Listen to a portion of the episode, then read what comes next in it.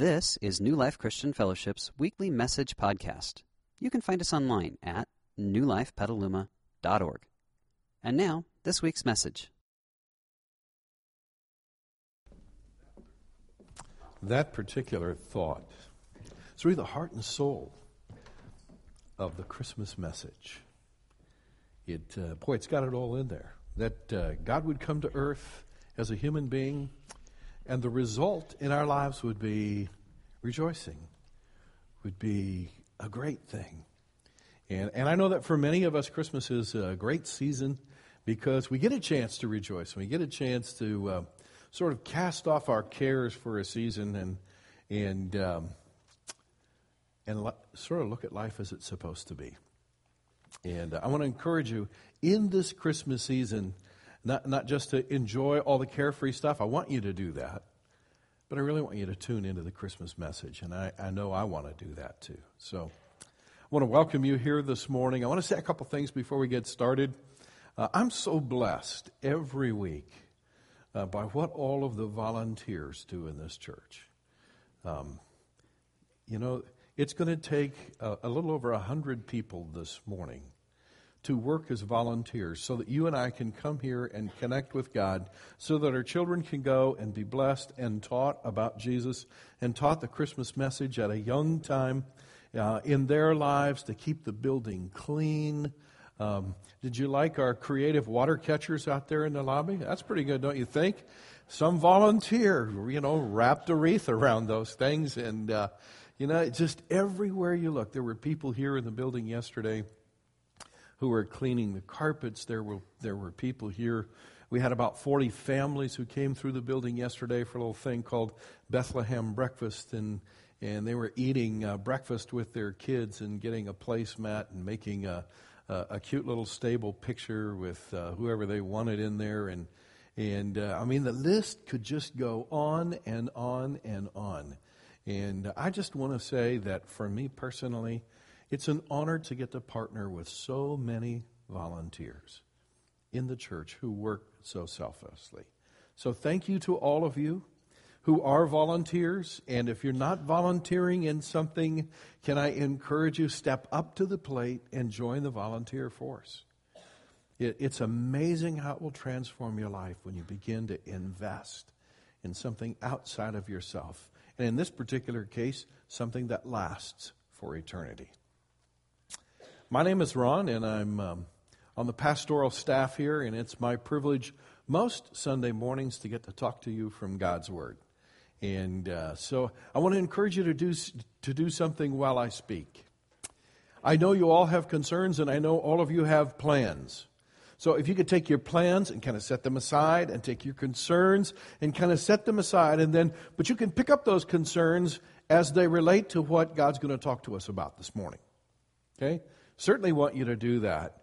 But I don't want you to sit and stew the whole time or you'll miss the message that God has for you, the message God has for me. I would say it like this Make an investment in your future by listening and embracing uh, what we're going to talk about this morning. Because, you know, you can get religion anywhere. We're going to talk a little bit at the end about the difference between uh, sort of religion and real Christianity. Can get religion anywhere. And if you're expecting me to stand up here and say a few things that everybody already knows, and so we can all nod our heads and get on with music and get out of here, uh, well, I have a surprise for you, all right? Because uh, we're going to do some things this morning that be life changing. So I want to encourage you open up your programs, take out of your programs the it's more than a half sheet today. You probably noticed that, all right? So uh, we're going to have some fun this morning. We're going to look at a lot of passages of Scripture. And, um, you know, while you're doing that, life is an interesting experience, is it not? You know, every week seems to come packed with some challenges and some blessings. For instance, earlier this week we had what weather forecasters are predicting to be the coldest night of the year. It got down to 23 degrees at my house. And when you know it, the heater in my car decided not to work. Isn't that fun? So I'm out there not pouring hot water on my windshield, so I crack it. I'm out there pouring just kind of lukewarm water on my windshield and driving and trying to breathe away from the windshield so it doesn't fog up there so I can get to work and get to where I need to go. It, it was a challenge, sure. But at the same time, wrapped up in that challenge was a wonderful blessing. Because we got snow down to the 500 foot level, and it transformed large portions of the Bay Area into this sort of surreal winter wonderland. Did you get to see the pictures? It was amazing.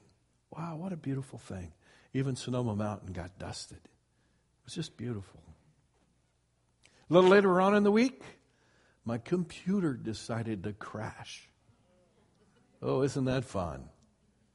And when you consider that my computer is hooked up to the church's network where all the important documents are that we work on, and it's also hooked up to my smartphone, which wasn't so smart now, right?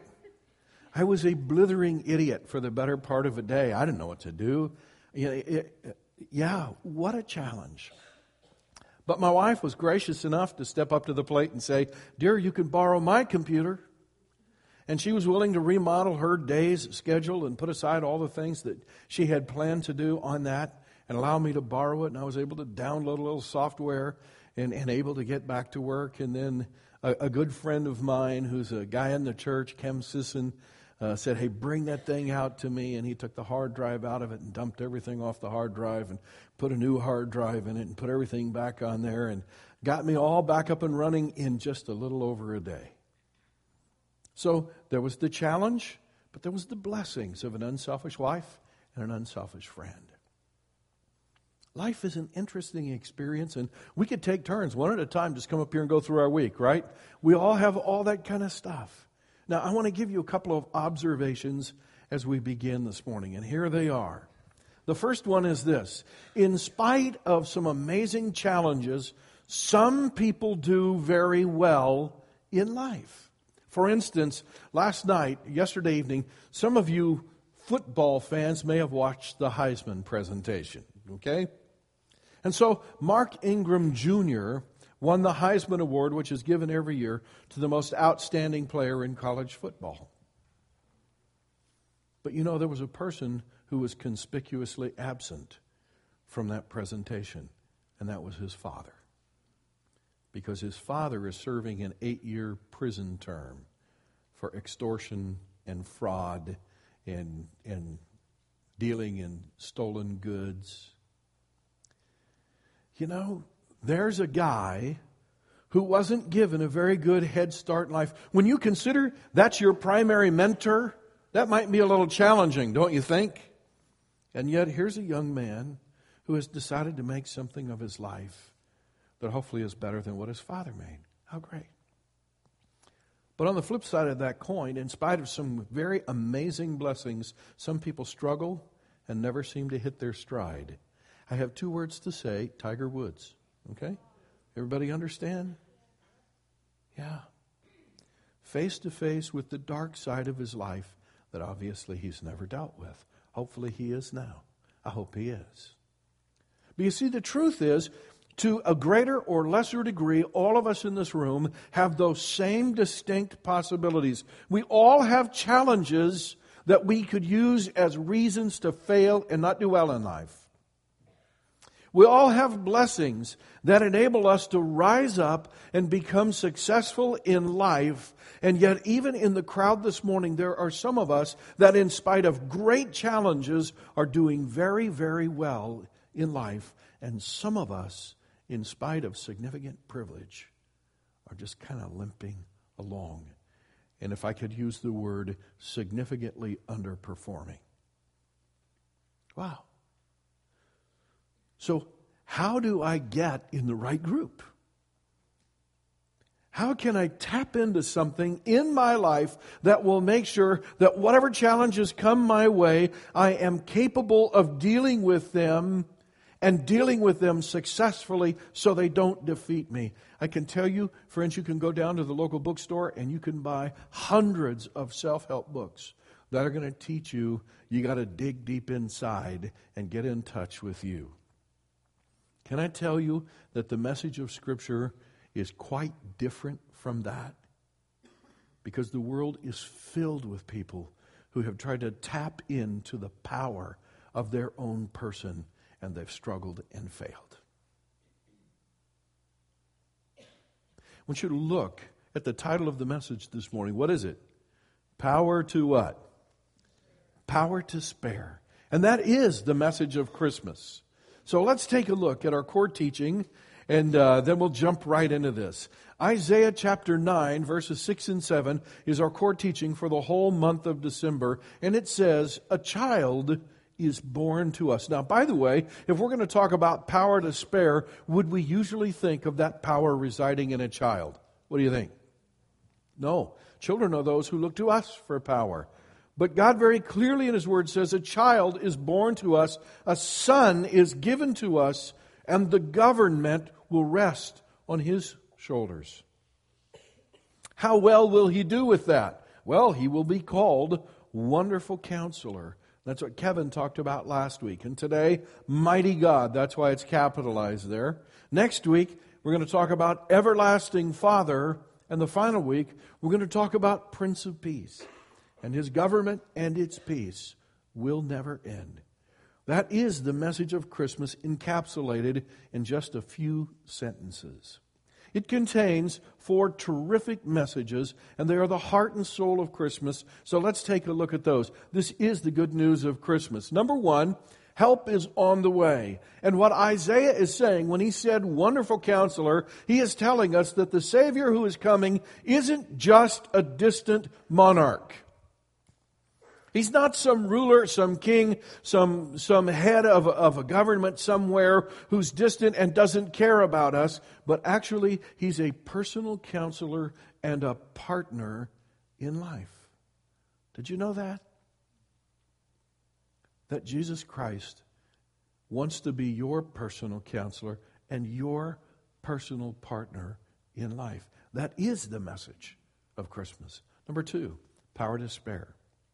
The Savior who is coming isn't just a powerful leader who can sway the masses like some wonderful leaders we've had in our land. You know, current president, very capable. Barack Obama, very capable of swaying the masses. Going back a few years, Ronald Reagan, very capable of swaying the masses. And we could go back through our presidents, and, and, and, many of them very charismatic leaders. But the Savior who is coming is not just a charismatic leader who can sway the masses. He is what? He's the Almighty God. Friends, there's a huge chasm of difference between that. Let's go to number three, which we're going to look at next week. And that is this bringing it home the Savior who is coming isn't just a counselor and a partner in life, isn't somebody you can go to, pay your money to, or even if they're going to pro bono it, come and spend 45 minutes with and they're going to give you some, some good advice and say, hope it goes well, come back and talk to me next week. But the Savior who is coming is our what? Personal heavenly Father. Huge difference. And then last of all, in settling the score. The Savior who is coming doesn't just point us in the right direction and say, hey, I know what to do. You go over that direction, it'll work for you. But He actually purchased and brings us peace. Those are the messages of Christmas. So let's jump back into this Almighty God thing. Why? Because the core truth of Christmas is this. And, and before I teach you this, I want to tell you there's a danger in this. So I want you to fold your papers and then look up here, all right? Before you write. And I'm glad all of you are taking notes. Okay, now look up here. There's a real danger in the message that I'm going to give you over the next few minutes. If you've hung around church all your life, the real danger for you is you've heard this truth so many times, it's going to sail right by you, and you're going to assume, I know that, it's already a part of my life, and you're going to walk out of here shaking your head, yep, the pastor said something I agree with, but it won't change your life because it's too common to you. I've prayed for you this morning that this message won't just sail right by you because it's a phrase you've heard before. And the real danger for those of you who haven't hung around church and are relatively new to the concept of church or Christianity or the spiritual aspect of Christmas. The real danger to you is this is going to seem so far out there, so far outside the box. It's way beyond Star Wars. Okay? I mean, it's out there. This truth is not something that any human being would even dare to dream up. It's wild. And you may just dismiss it and think, it can't be true. Well, I've prayed for you too. That God will give you the grace to open your heart and begin to realize that the message of Christmas is so amazing that it's beyond our ability to fully grasp, although we can receive it. I'm the first to tell you I have a computer in my office and I don't have a clue how it works. Okay? But by faith, I punch on the keyboard every week, right? And it does the right things. So even though I can't fully comprehend how the computer works, I embrace it into my life and I use it for my good. You may not fully comprehend this truth, but I can tell you that by faith, you can receive it into your life. And as you begin to embrace it and receive it into your life, it will change your life. And here is the truth that Jesus was God in human flesh. Even as I tell you that, I can hear people saying, Ah, you're not going to bring up that again. I thought we were beyond that in the 21st century. Can't we just all agree that Jesus was a nice guy? Maybe the nicest guy that ever lived, the best teacher who, who ever lived. Can't we just agree that, that, that he's positively influenced Oh, everybody that he's come into contact with. Isn't he just maybe the greatest human being that ever lived? Why do you have to tote out that thing? He was God in the flesh. Well, now listen to me as innocent and as politically correct as that may sound, can I tell you that almost any way you slice Christianity, that truth, my friend, is not negotiable. It's not expendable. It's not out there for us to say it's not that big a deal. And I'll tell you why. Number one, on virtually every page of the Bible, there is some aspect of that truth that finds its way onto nearly every page in the Bible. Now, if that truth was expendable, do you think God would have put it on that many pages? I don't think so. You can look at the message of virtually every prophet in the Bible, and virtually every prophet pointed not only to a coming Savior, but that the Savior would be nothing less than God in human flesh. Not just a nice guy, not just a great teacher, not just a good religious leader. He was going to be nothing less than God in human flesh. And that's true with virtually every prophet that ever spoke of Jesus. Not only that, the angels that talked about Jesus, the angel that came to Mary, the angel that came to Joseph, the angels that came to the shepherds who were out in the field, and they brought the message of Christmas universally wrapped up in every one of their messages was this message that Jesus would be nothing less than God in human flesh. You heard the song that was just sung. It uses the term Emmanuel. You're going to hear a song when I'm done preaching, uses that same term. And you know what it says? The angel that came to Joseph and said, Joseph, don't be afraid to take Mary to be your wife. From a sexual standpoint, she's innocent. For the Spirit of God has come upon her, and she's going to give birth to a son, and you will call his name Emmanuel, which means, what does it mean? God with us. Not good person with us, not great teacher with us, but what? God with us. And not only that, throughout his entire ministry, Jesus himself never proclaimed to be a good teacher or a great teacher or a nice guy, but at every point in his ministry, you know what he said? One day some people came, came up to him and they were questioning his authority. And he looked at them and he said, Before Abraham was, I am. And these people all knew, oh my goodness, I am is the name that God gave to himself to Moses. Very clear. In fact, you know what Jesus was crucified for? He was crucified because he openly claimed to be God in the flesh. Jesus himself left no doubt.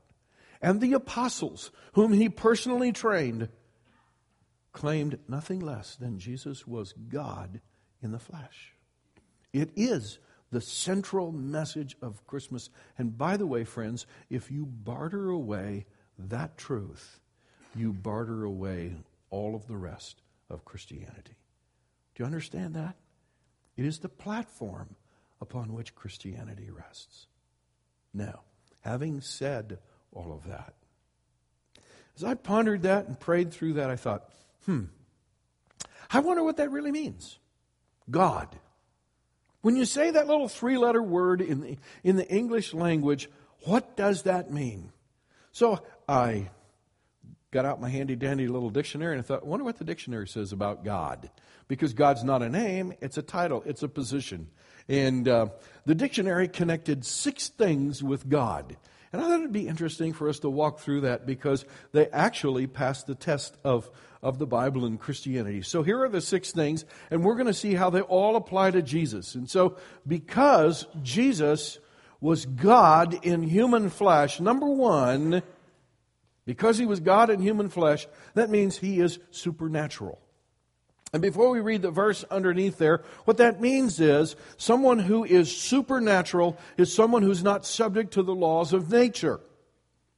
The laws that govern you and me and the rest of the universe, that somehow someone who is supernatural is able to step outside the boundaries and limitations of what we call nature, and they are therefore supernatural or above nature. Now, all throughout Jesus' life, everywhere he went, he demonstrated the supernatural. He could walk on water. Have you tried it?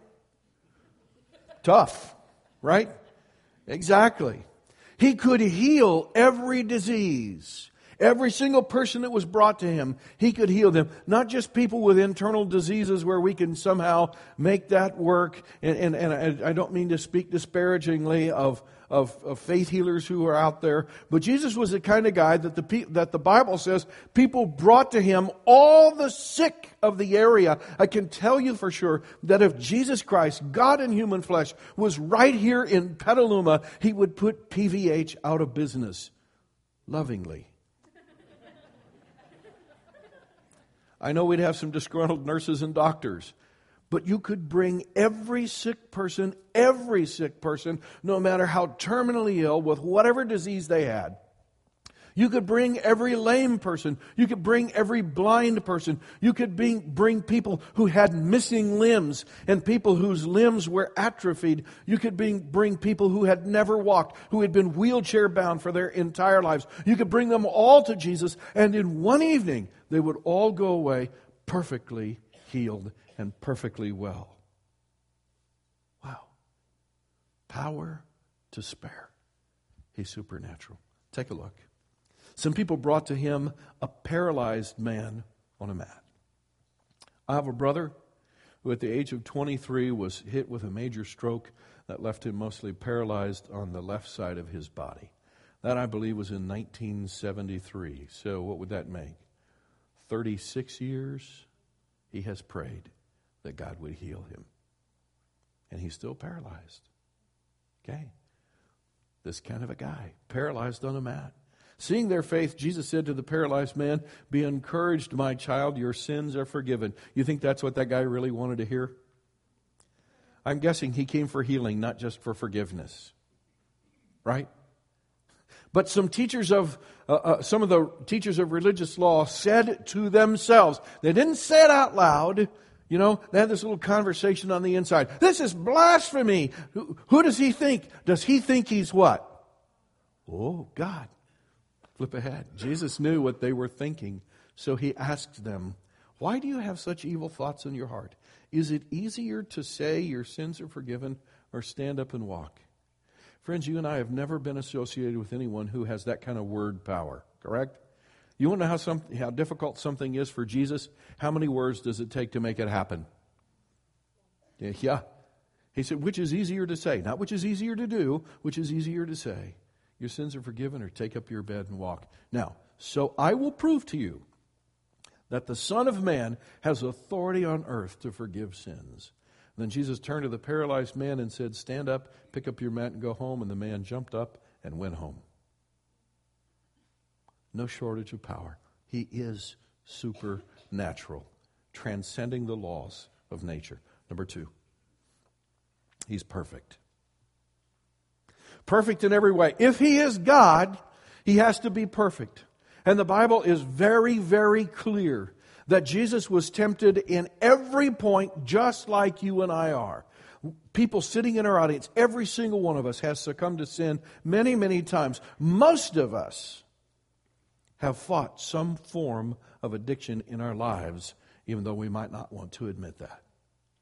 Yeah, most of us have. Maybe all of us. Jesus never succumbed once. You know something? Jesus never misquoted anybody, he never misunderstood anybody. Jesus never had to apologize for anything he said, any attitude he ever had. Wouldn't that be wonderful? Yeah, I could use a big dose of that. You know, for, for most of us who never apologize, that's not perfection, that's called stubbornness, okay? With Jesus, it was perfection, okay? He was perfect. And if he was God in the flesh, and he was, you would have expected that kind of perfection, and it was there at every point. Take a look at what Peter said God called you to do good, even if it means suffering. Just as Christ suffered for you, he is your example, and you must follow in his steps. He what? Never sinned. I want you to underline those three words. He never sinned, nor ever deceived anyone. He did not retaliate when he was insulted, and he didn't threaten revenge when he suffered. Yeah, he was perfect. He was God in the flesh. And Webster says anybody who claims to be God better be perfect because God is perfect. Number three, he's omniscient. You can put up there, that means he knows everything, all right?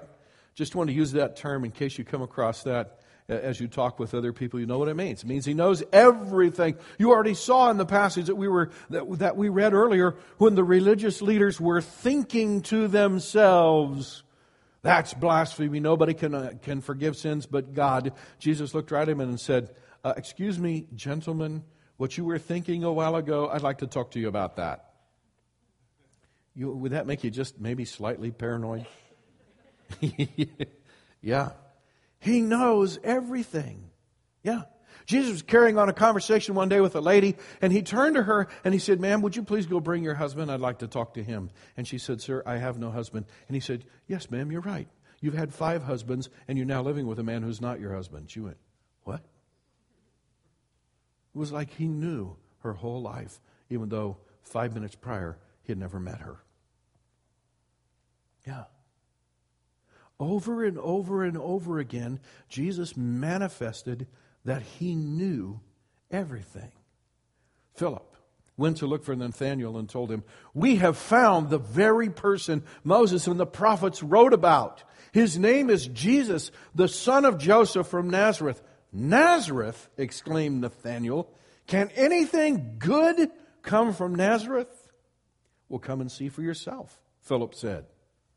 As they approached, Jesus said, Now here is a genuine son of Israel, a man of complete integrity. Now, by the way, if there's anything you'd love to have Jesus say about you, might be that, right? Yeah. Nathaniel's a great guy.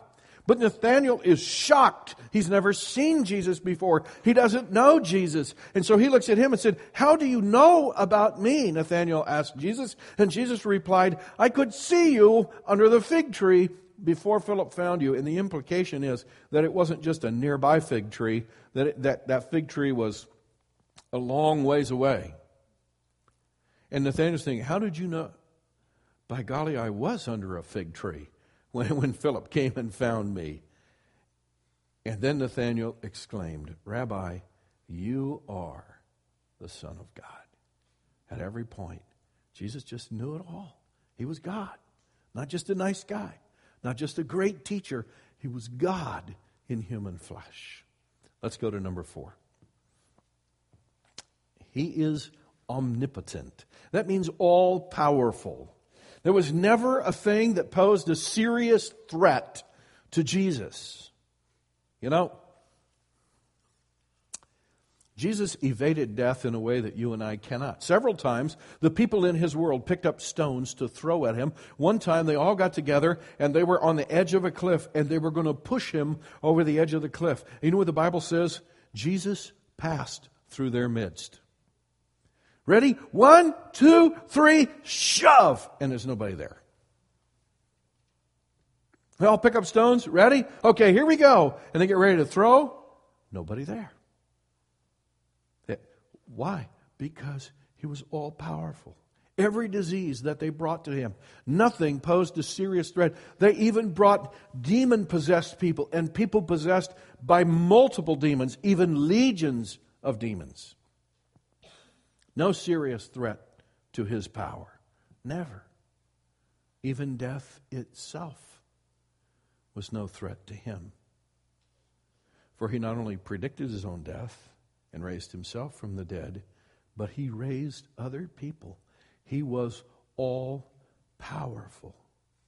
Take a look at this passage. Jesus got into the boat started across the lake with his disciples, and suddenly a fierce storm struck the lake with waves breaking into the boat. Just yesterday, I said to Monica, Quick, come here. And we live out off of Bodega Avenue, and the wind was whipping through those eucalyptus trees, and the sheets of rain were just blowing across the, the back part of the property where we live. And, and it was just it was storming big and the water was coming down in buckets and you could see it just running rivers off of the roof. And i just wanted her to see it.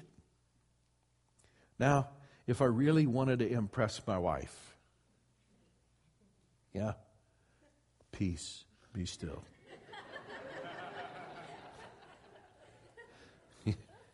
You know, I thought about trying that, but I figured, you know, I think I know the result of that.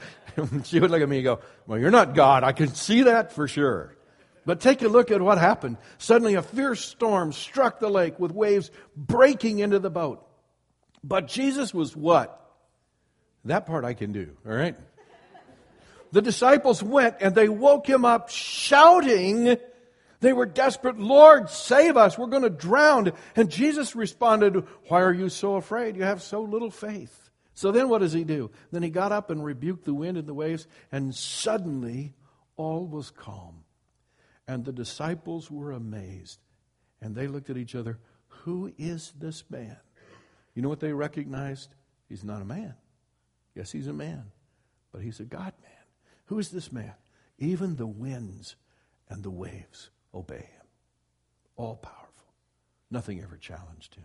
Number five. He's the originator of everything. Wow. Now, this is where you really start to separate God from human beings. He's the, he doesn't just manipulate things. He's not just a sort of magician who says, hey, watch this cool trick where I can make something appear from where there appears to be nothing but he actually makes things from nothing. You know, early on in his ministry, in fact, the very first miracle Jesus ever did, he was at a wedding feast and they ran out of wine.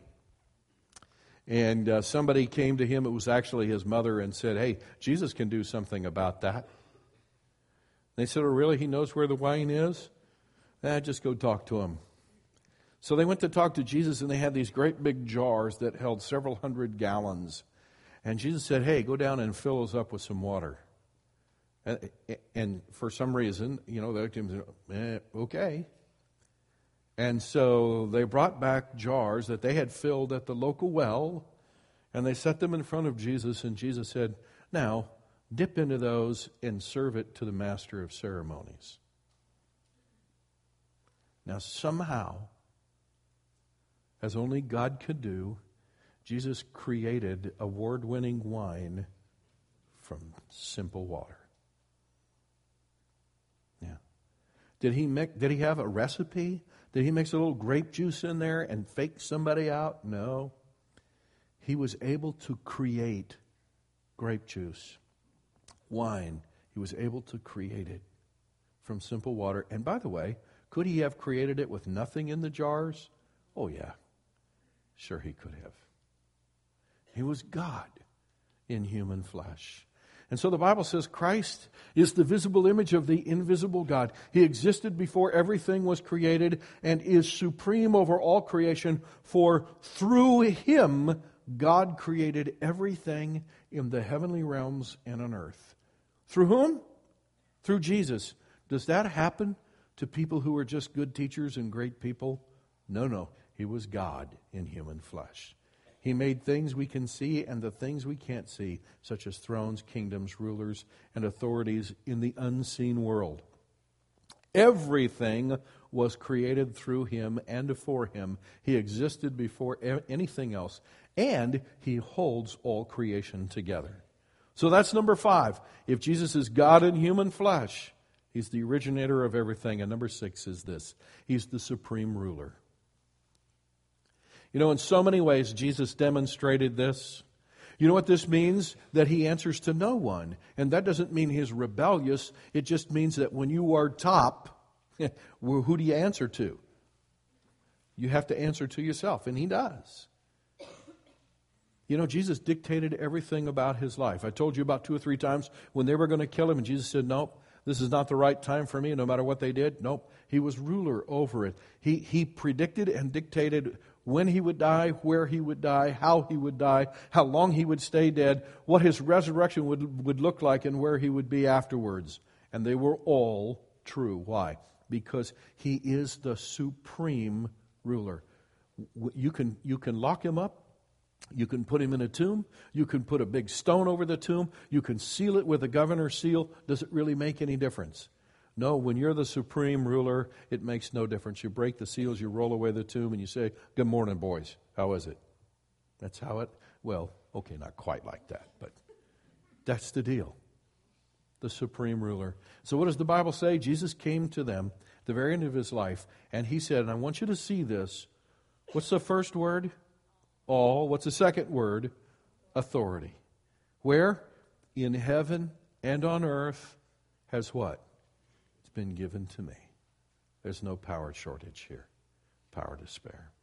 As we conclude, I want to say a couple things to you. Number one, and this is, this is something I want you to see, I want you to hear it, and this is the part I don't want it to just kind of fly over or fly by, and I don't want it to be so far out there that you can't grasp it, but I want you to see this and I want you to know it for sure. There's none of these, not even one of these six, has ever been claimed by any other religious leader in the history of mankind. Does that blow you away? There's never been a religious leader, I don't care who it is, and I really don't want to pick on Muhammad or Buddha or Confucius or, or any of the leaders of the Hindu faith or any, I really don't want to pick on them, but none of them has ever stood up and said, I am sinless, I am perfect. Not one. Not one of them has ever claimed to create anything from nothing. Not one of them has ever claimed to do any of the six. Not one of them has ever said, I'm the supreme ruler of heaven and earth. None of them. Friends, Jesus is in a class by himself. He doesn't just claim one of these, he claims how many? All six. They were all six predicted of him. They were all six proclaimed of him in the pages of the Bible. They were all six claimed of him by the prophets Many of them were claimed by the angels about Jesus. And if we had the full text of what the angels said, we'd probably have all six in there. Jesus himself claimed all six, and the apostles claimed all six about him. This truth is not negotiable or expendable. It's the heart and soul of Christianity, and it's the one truth that can change your life and mine. And here's what I want you to see. Okay? Now, what does that mean? Truth number two religion is man's attempt to reach up to God. And the history of mankind is filled with all sorts of religions, with religious leaders trying to teach people what they think God is like. But the difference between religion and Christmas Christmas is God revealing himself to mankind and taking all the guesswork out of it and saying, Nice try, but this is what I'm really like. This is me in human flesh. And as we close, I want to give you a challenge. we started way back at the beginning and said, there are some people who have great challenges in life and they do extremely well. And there are people who have great blessings in life and they seem to falter and limp through life and, and fall from grace and struggle and never really hit their stride. How can I make sure that I do well in life? I, I want to tell you there's one and only one formula, and here it is. And this is the real message of Christmas that the same God who came to earth as Jesus Christ and walked among us and performed miracles and was supernatural and knew everything and was all powerful and was sinless and perfect and the originator of everything and the supreme ruler, that same God gives an invitation to you and me. And he says, Would you like me to come and live in your heart and in your life? I make myself available to you. Now, here's the part of it again the two groups of people. Those of you who have been hanging around church, the, the danger in that is you go, oh, yeah, I did that 20 years ago. You know? And that's when God wants to turn into to, to, to Dr. Phil and say, how's that working for you? Because if you haven't revisited it in 20 years, might be a good idea. Right? Because that's not going to, ch- something you did 20 years ago is not going to change your life today unless you're still living in it. And the challenge I want to give to all of us who've been hanging around church a long time is this morning, not just in this Christmas season, but this morning,